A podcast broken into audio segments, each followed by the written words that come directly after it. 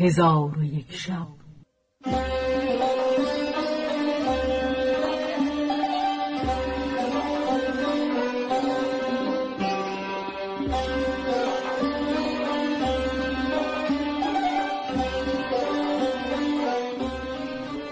داستانهایی برآمده از ژرفای تاریخ و تمدن و فرهنگ مشرق زمین.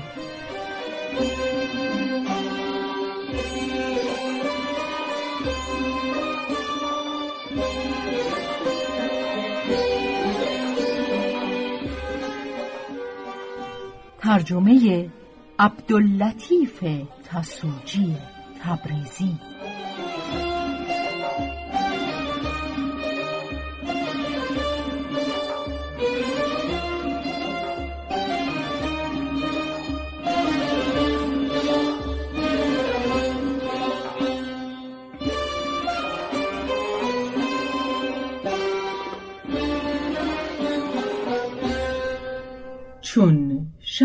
شب سیوم برآمد.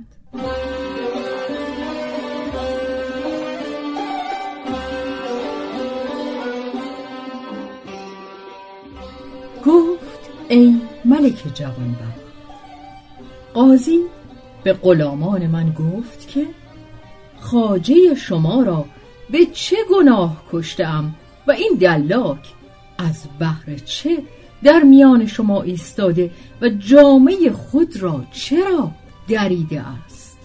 دلاک گفت تو خاجه ما را در همین ساعت با تازیانه می‌زدی که من فریاد او را شنیدم. قاضی گفت چه گناه کرده بود و به خانه منش که آورد و چه قصد داشت؟ دلاک گفت سخن دراز می‌کنی و همی خواهی که خون خاجه بپوشانی. من چگونگی را نیک می‌دانم. دختر تو عاشق او و او عاشق دختر توست. چون او به خانه تو آمد به غلامان فرمودی که او را بزنند اکنون در میان ما و تو یا حکم از خلیفه باید یا خاجه ما به در آور و مگذار که ما به خانه تو درآییم و او را به در آوریم. قاضی چون این سخن بشنید از مردم شرمسار شد و با دلاک گفت اگر سخن تو راست است خود به خانه درآی و او را به در آور. در حال همین دلاک بشتابید و به خانه اندر شد. من گریختن نتوانستم و در آن قرفه که بودم صندوق یافتم. در صندوق پنهان شدم. دلاک به هیچ سو نرفت مگر به قرفه ای که من بودم بیامد. چون به قرفه اندر شد به چپ و راست نگاه کرد. به جز صندوق چیزی نیافت. در حال صندوق را به دوش گرفت. مرا هوش از سر به در شد. ناچار صندوق را گشوده خیشتن به زمین انداختم و پای من بشکست. با پای شکسته همی دویدم. چون به در خانه رسیدم گروه گروه مردم آنجا بودند. من از بیم جان و شرمساری مردم زر از جیب در آورده بپاشیدم و مردم را به آن زرها مشغول کرده. خود در کوچه های بغداد میدویدم و به هر جا که می‌رفتم این دلاک در دنبال من روان بود و فریاد همی زد که خاجه مرا می‌خواستند بکشند. منت خدای را که بر ایشان زفر یافتم و خاجه را از دست ایشان خلاص کردم و و با من گفت ای خاجه بسی شتاب داشتی و این مهنت ها بر تو از سوء تدبیر تو رسید. اگر خدایی نخواسته من با تو نبودم و از این ورته خلاصت نمی کردم بسا بود که راه خلاص نیابی و به انجام کار هلاک شوی. تو از خدا بطلب که مرا زنده گذارد تا همواره تو را از چنین ورته ها برهانم. سوء تدبیر تو مرا کشت. تو همی خواستی که تنها بروی ولی در این کارها اتاب نکنم و عذر تو بپذیرم که تجربت نداری و عجول و کم خردی. من با او گفتم آنچه با من کردی بس نبود که در دنبال من افتادی؟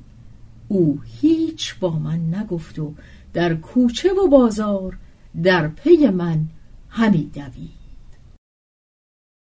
چون دیدم که مرا خلاصی از او ممکن نیست به خداوند دکانی پناه بردم. خداوند دکان او را از من دور کرد.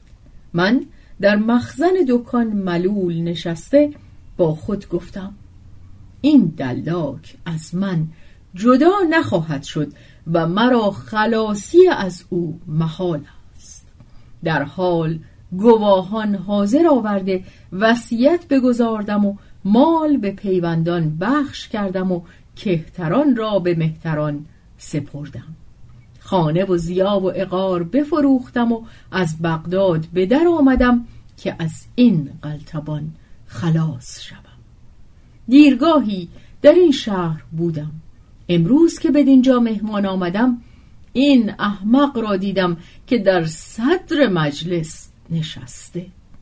دیگر بدین مکان نتوانم نشست و خاطرم خرسند نخواهد بود و به دیدار این شکیبا نتوانم شد که پای مرا شکسته و از کردار زشت خود خاطر مرا خسته است.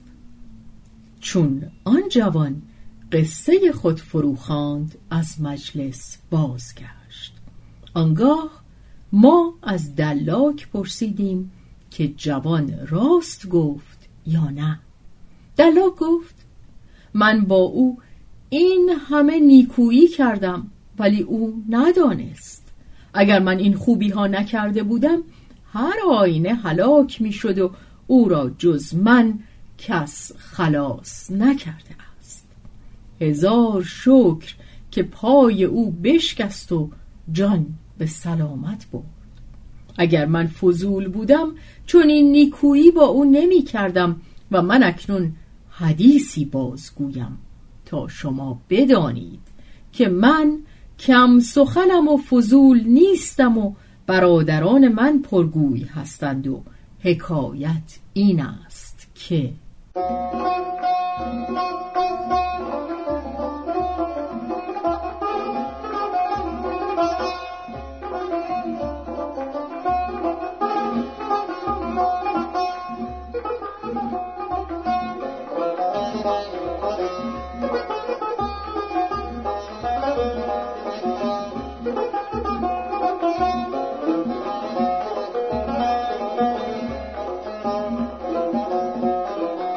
حکایت شیخ خاموش و برادرانش.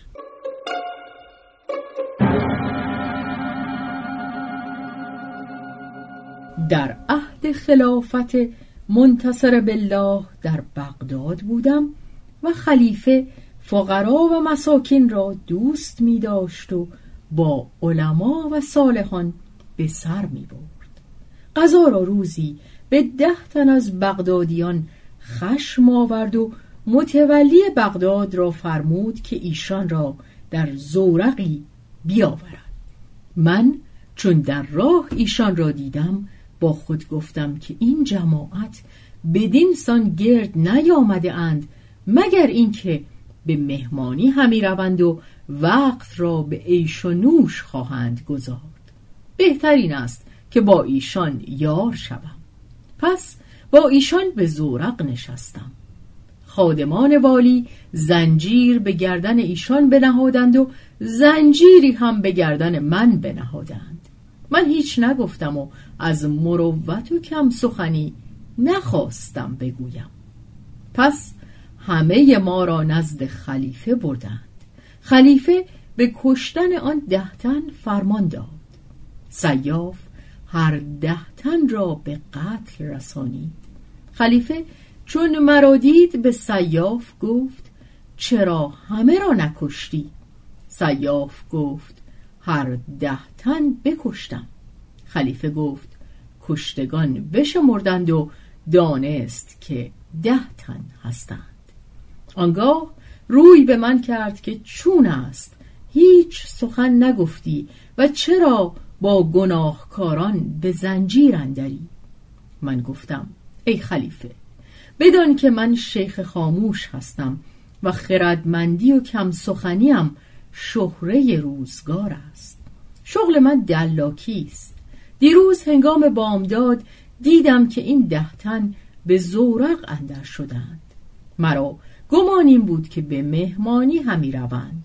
با ایشان به زورق نشستم. ساعتی شد. دیدم ایشان گناهکارانند. چون خادم زنجیر به گردنشان نهاد به گردن من نیز زنجیر نهاد. من از جوانمردی هیچ نگفتم تا اینکه مرا با ایشان پیش خلیفه آوردند و خلیفه به کشتن ده تن فرمان داد. من در معرض شمشیر بودم و خیشتن را به خلیفه نشناساندم. ای خلیفه این جوانمردی بزرگ نبود که من سخن نگفتم و خود را به کشتنی ها انباز کردم و پیوسته کار من این گونه جوانمردی ها و نیکویی هاست خلیفه چون سخنان من بشنید دانست که مردی هستم با مروت و کم سخن و هرگز سخنی دراز نکنم چنان که این جوان گمان می کند و حالان که من او را از ورطه‌ای خلاص کرده ام آنگاه خلیفه پرسید که برادران تو نیز چون تو حکیم و دانشمند و کم سخن هستند؟ گفتم معاذالله هرگز چون من نیستند. ای خلیفه تو مرا بدنام کردی که با ایشان شمردی. هر یک از ایشان را از بیمروتی و پرگویی آفتی رسیده.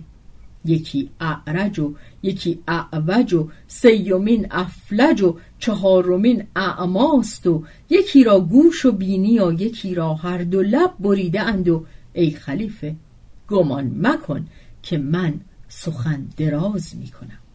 ولی قصد من این است که تو را آگاه سازم از اینکه من با مروتتر و جوانمردتر از برادران خیشتنم و هر یک از ایشان حکایتی دارند که آن حکایت سبب گرفتاری او گشته. اگر بخواهی یک یک بازگویم.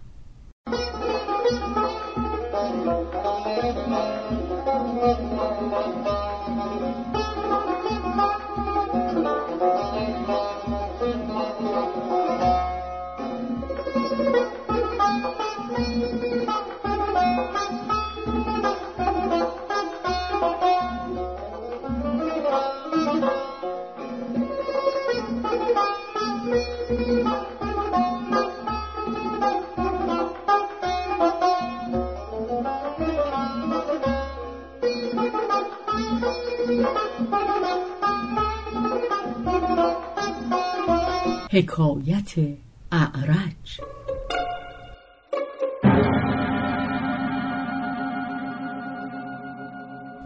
اما برادر اعرجم در بغداد خیاطی داشت و دکان از مردی توانگر کرایه کرده بود و آن مرد خانه در پهلوی دکان داشت و به نزدیک خانه او را آسیابی بود. روزی برادر اعرجم در دکان نشسته خیاطی می کرد وقتی سر برداشت زنی را دید که از منظره خانه سر به در آورده به مردم نظاره می کند چون برادرم او را بدید بی اختیار دست از کار کشیده تا شام بیکار نشست. دیگر روز بامدادان دکان بگشود و به خیاطی بنشست. ولی سوزنی میدوخت و نگاهی به سوی قرفه می‌کرد که شاید آن ماه روی را باز بیند و تا پسین مقدار یک درم کار نکرد و دیرگاهی او را کار چنین بود. تا اینکه خداوند خانه روزی متاعی به نزد برادر من آورد و گفت این را ببر و بدوز. برادرم منت پذیر شد و تا شام همی برید و همی دوخت. آنگاه خداوند خانه از اجرت خیاطیش باز پرسید.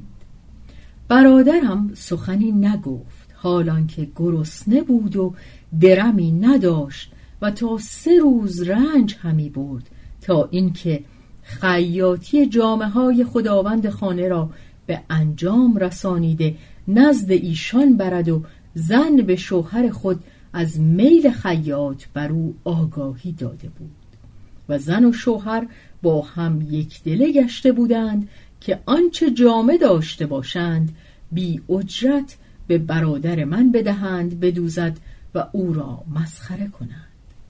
چون برادرم خیاطت ایشان به انجام رسانی ایشان هیلتی ساختند و کنیزی را به برادر من کابین کردند و شبی که می‌خواستند برادر مرا نزد کنیز برند با او گفتند امشب در همین آسیا بخواب که مسلحت در این است.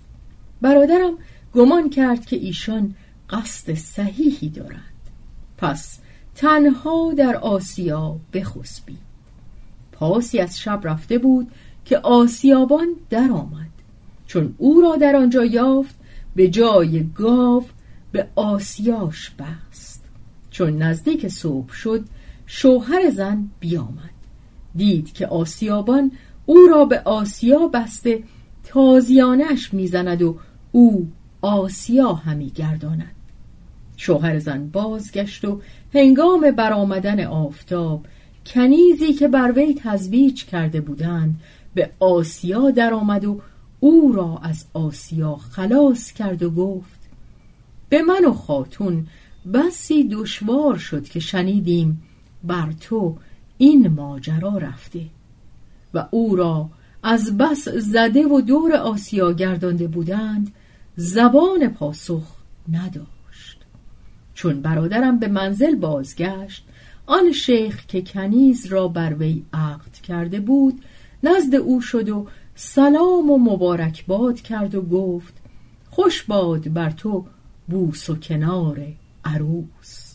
برادرم گفت خدا دروغگو را میامرزاد ای مزور نیامده ای مگر اینکه مرا ببری و به آسیا ببندی؟ شیخ گفت این سخنان چیست؟ حکایت با من بازگو. برادرم ماجرا با وی باز گفت. شیخ گفت ستاره تو با ستاره زن موافق نیامده. ولی اگر من بخواهم می توانم که عقد تو را دگرگونه بکنم تا ستارت با زن موافق آید. برادرم گفت دیگر چه حیلت داری که به کار بری؟ من از زن گرفتن درگذشتم.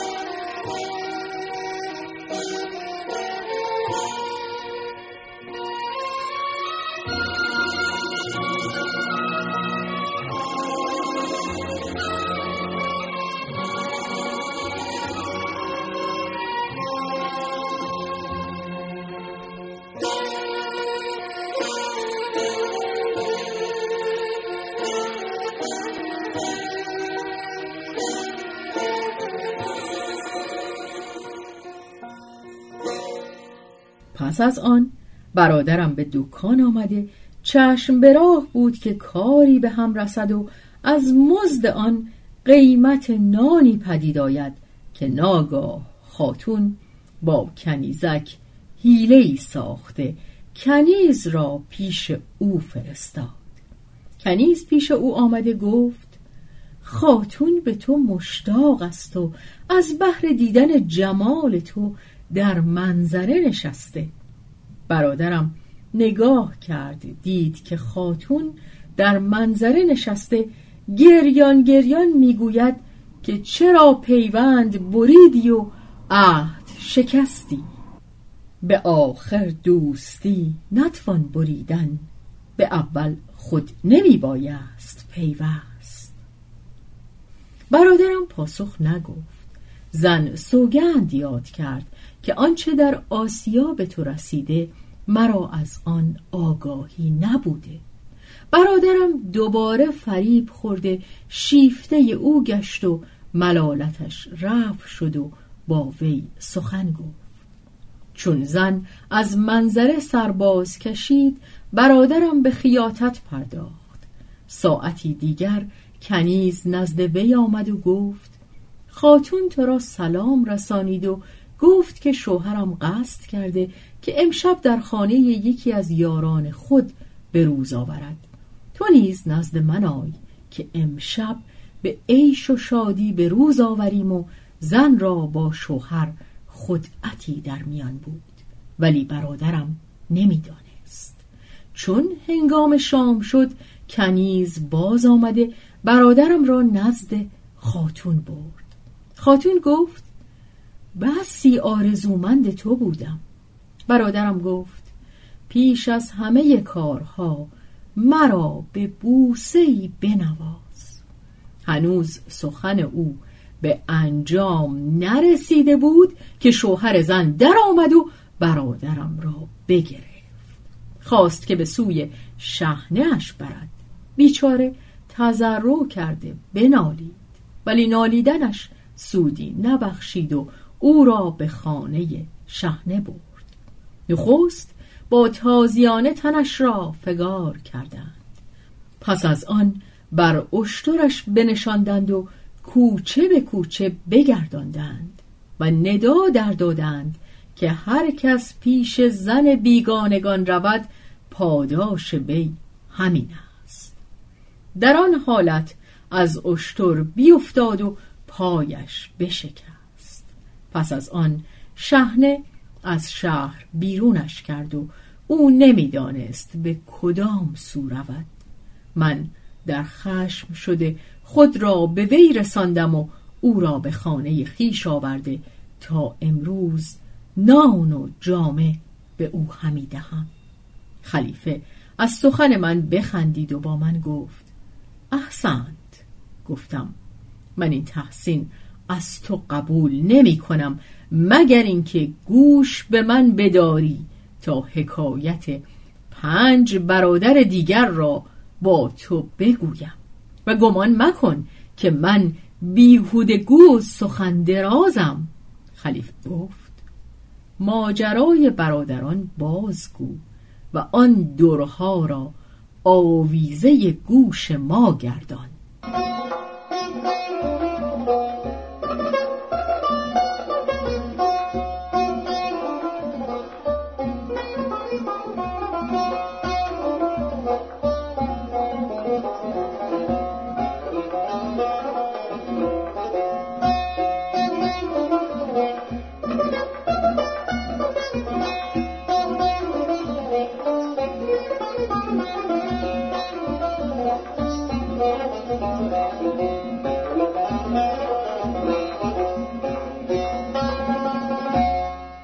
حکایت بقبق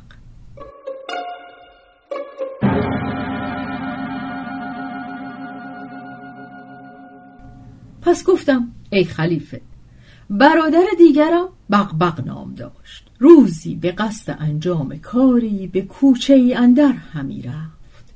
پیرزنی او را پیش آمد و با او گفت ساعتی بیست تا کاری بر تو عرضه دارم. اگر آن کار تو را پسند آید بکن. برادرم به ایستاد. عجوز گفت تو را به چیزی دلالت کنم به شرط اینکه سخن دراز نکنی. برادرم گفت سخن بازگو عجوز گفت چه می‌گویی؟ در اینکه امشب در خانه خوب با شاهدی شکر لب بر لب جوی نشسته باده صاف انگوری بنوشی و از بوس و کنار او تمتع برگیری و تا بامداد تو را کار همین باشد و اگر شرط نگاه داری سودهای بسیار هم ببری.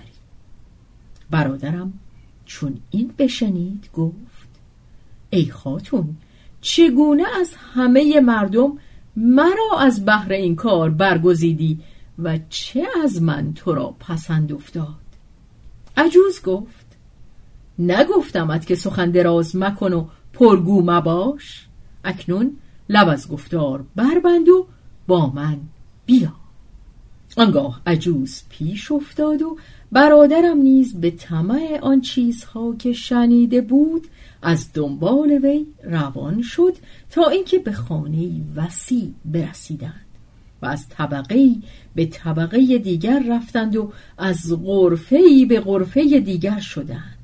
برادرم دید که چهار تن دختران ماهروی در آنجا هستند که چشم کس نکوتر از ایشان ندیده و ایشان با آوازهای خوش می‌خوانند و دف و چنگ همی نوازند.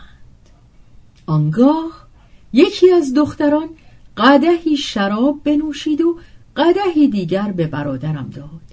چون برادرم قده بنوشید دختر تپانچه بر قفای وی زد. برادرم در خشم شد و بیرون آمد.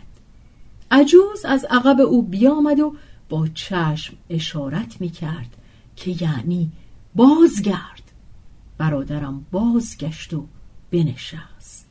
هنوز سخنی نگفته بود که دختر قفای دیگر بزد.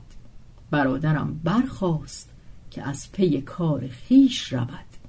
عجوز سر راهش گرفته گفت اندکی صبر کن تا به مراد خیشتن برسی.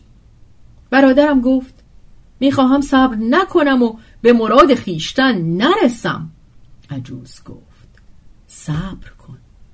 چون مست شوی به مراد خود برسی. آنگاه برگشت و به جای خود بنشست. دختران همگی برخواستند عجوز با ایشان گفت او را برهنه سازند و گلاب بر تن و روی او بیفشانند. دختران جامه های او برکندند گلابش بزدند. آنگاه دختری که از همه نکوتر بود پیش آمد و به برادرم گفت خدا تو را شاد کناد که ما را از آمدنت شاد کردی و هرگاه که شرط بپذیری و عهد نشکنی به مراد خود خواهی رسید. برادرم گفت ای خاتون من از مملوکان تو هستم. دختر گفت بدانی که مرا به طرف رقبتی است تمام. هر که فرمان من برد به مراد خیش می‌رسد.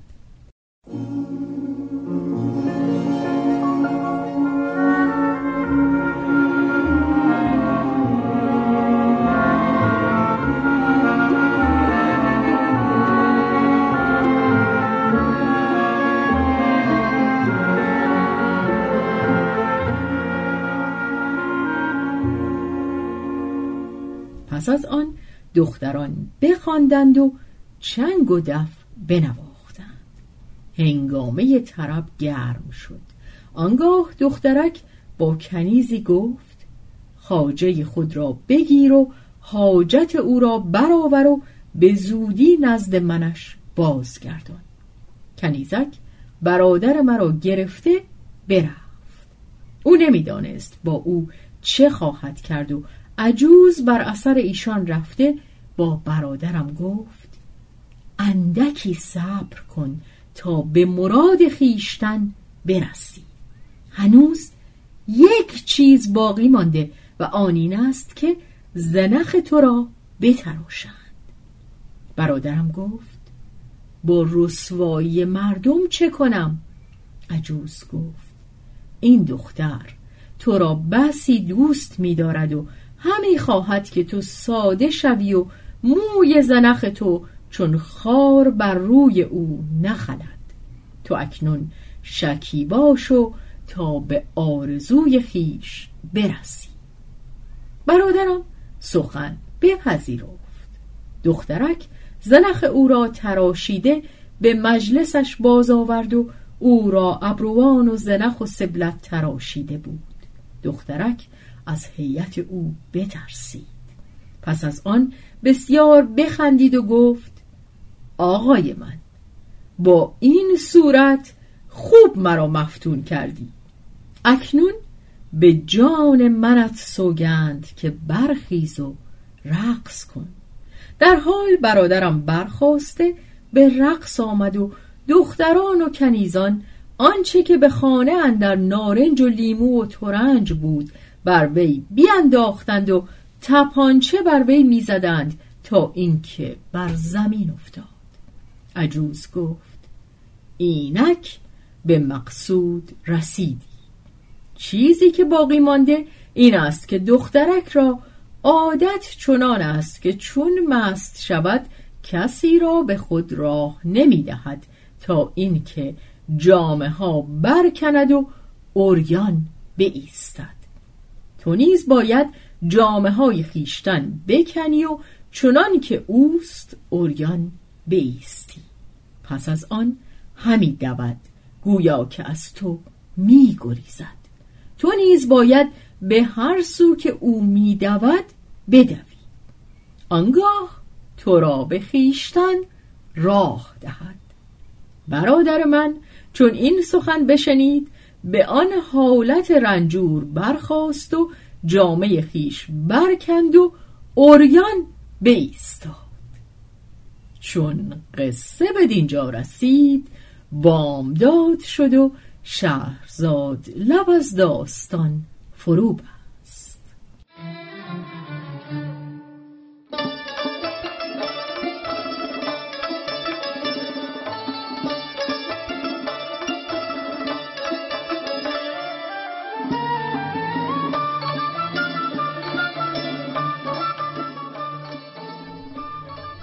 به روایت شهرزاد فتوهی